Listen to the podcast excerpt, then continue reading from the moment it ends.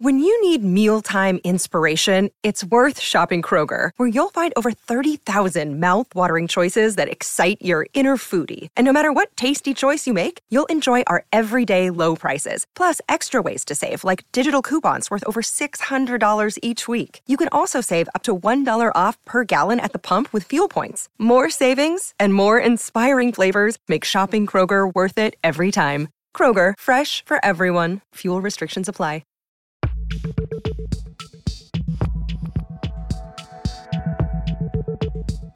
It's no secret that a lot of Americans prefer shopping online to shopping in person. Instead of wandering through endless aisles, it's often easier to go to a website and use its filters and search bars to narrow down an item. Oftentimes, shipping is free, and if you change your mind, returns are easy enough. Especially this month, many parents are scouring sites for back to school deals. That's because basic items like clothes, classroom materials, and backpacks are all costing a little bit more this year. Some school supply prices have jumped by as much as 24%, according to data from the U.S. Bureau of Labor Statistics. With more consumers on the lookout for sales and opting for convenience, online order predictions are looking up for the remainder of 2023. Experts estimate the U.S. e commerce revenue will top $1.1 trillion by the end of December, according to a recent report by FTI Consulting. As e commerce continues to make up a larger chunk of overall retail profits, brands are investing more money into their online presence. One big focus is implying more artificial intelligence technology in order to create a more predictive and seamless shopping experience. We use AI everywhere from how we actually display an ad to how we email and follow up with people. The website you visit actually powers some AI, so we try to predict what type of person you are. That's David Ting, a seasoned tech expert, engineer, and the chief technology officer at Zenni Optical, an online eyeglass retailer founded in 2003. He points out how generative AI technology has evolved immensely over a short period of time. Now, the interaction with the computers are becoming more and more human like. You're seeing like the voice synthesis is becoming more human like, so you can't tell us from the computer anymore. Even 10 years ago, when it's AI that's basically simulating voice, you can hear the robotic tone. Right now, it sounds like real voice. And then a lot of this is, is really like getting more and more parameters. So they're training the model with just massive, massive data set. And because of the advance of hardware, every year to two years, you could actually put 10x or 100x more data at the same cost in time to actually train the model. Ting highlights how AI is helping many businesses spend less time on grunt work and more time on strategy, design, and implementation.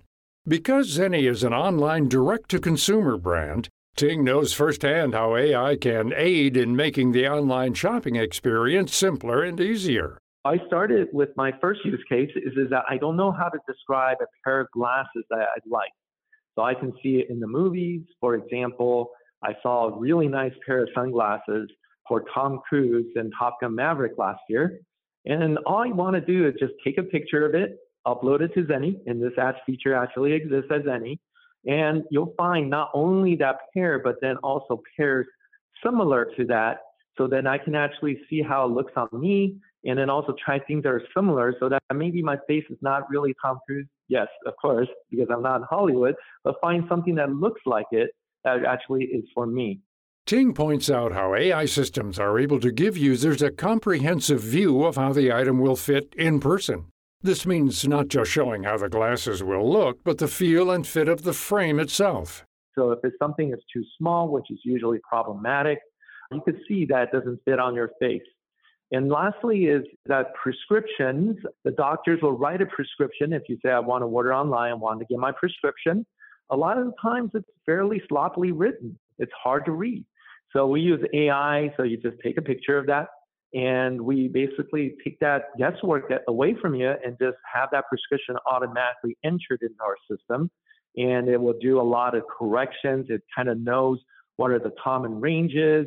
And then if there are things that are suspect, it will actually point it out to you so you can validate it with your doctor because maybe even that they wrote the wrong number there. So that there it's a very uncommon prescription that it will point out to you that you should double check the number. Currently, the average return rate for an item purchased online is around 16%, according to the National Retail Federation. Many experts hope that AI will lead to less returns and waste by giving users a better idea of the product before they hit buy. Ting is also hopeful that it'll help people who previously didn't have the time to go to an appointment. We are trying to get vision exam launched next year.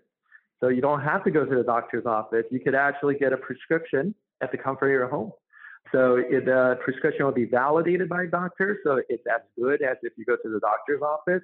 But we're thinking about using technology to save you not only time, but money. To find out more about artificial intelligence, e commerce growth, and our guest, David Ting, head to viewpointsradio.org. For more behind the scenes, search Viewpoints Radio on Twitter, Instagram, and Facebook. This segment was written and produced by Amira Zaveri. Our studio manager is Jason Dickey. I'm Gary Price. Coming up on Viewpoints. If you're going to just create a lawn 100 feet away from your home, you're basically making a bowling alley for embers. Wildfires are becoming more common in areas never seen before. Are you prepared? Then, it's very hard for humans to directly observe the world and see what's really there rather than what they hope is there or what their opinions are about what's there. Having trouble paying attention? One expert recommends trying this exercise.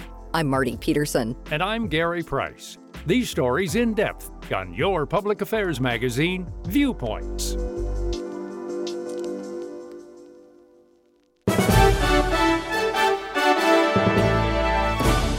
That's Viewpoints for this week. Follow us on Twitter, Facebook, and Instagram to learn more about upcoming shows and find a library of past programs on Apple Podcasts, Google Play, and Spotify. Plus, you'll always find previous segments and more information about our guests at viewpointsradio.org. Join us again next week for another edition of Viewpoints.